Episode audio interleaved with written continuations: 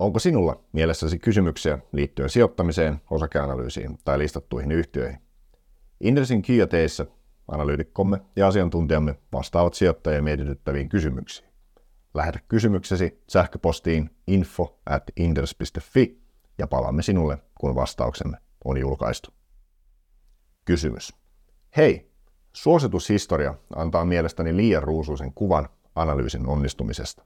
Eli kun yhtiöt antavat nekareita tai posareita pörssin aukioloaikojen ulkopuolella ja suositus päivitetään ennen pörssin aukeamista, suositushistoria näyttää siltä, että analyysi olisi päivitetty juuri ennen tulosvaroitusta.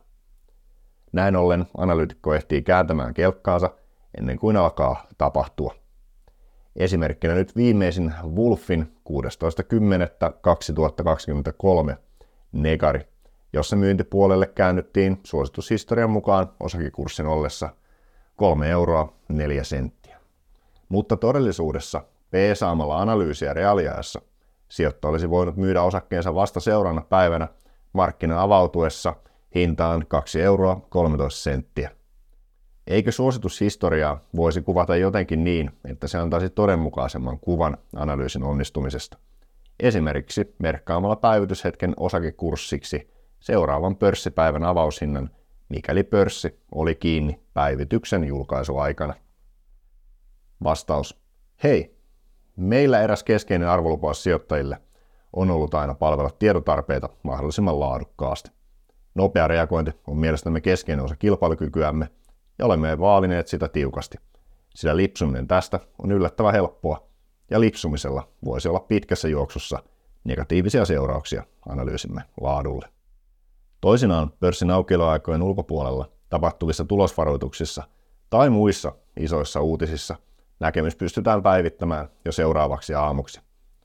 Tämä toki voi johtaa mainitsemaansa tilanteeseen, että suositushistoria voi vääristyä suositusmuutosten yhteydessä, mikäli merkittävän kurssireaktion aiheuttava tulosvaroitus tai muu iso uutinen julkaistaan pörssin aukioloaikojen ulkopuolella.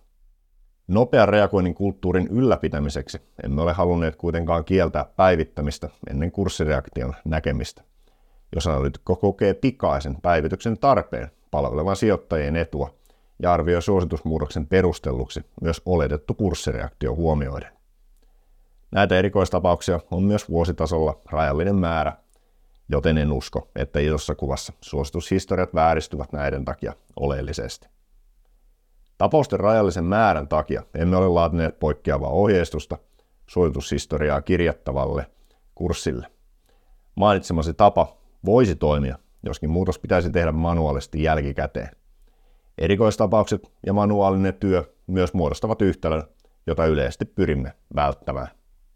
Pidämme sisäisesti seurantaa suositusmuutosten osumisista ja mainitsemasi tilanteen aiheuttamat mahdolliset vääristymät on luonnollisesti tiedostettu. Näin ollen ne huomioidaan sisäisessä arvioinnissamme, eikä näitä tilanteita tule käsiteltyä analyytikon onnistumisena palauteprosesseissamme.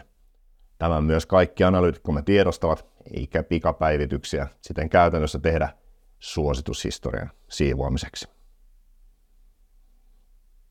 Kysymykseen vastasi Indrasin pääanalyytikko Antti Viljakainen ja lukijana toimi Antti Järvenpää.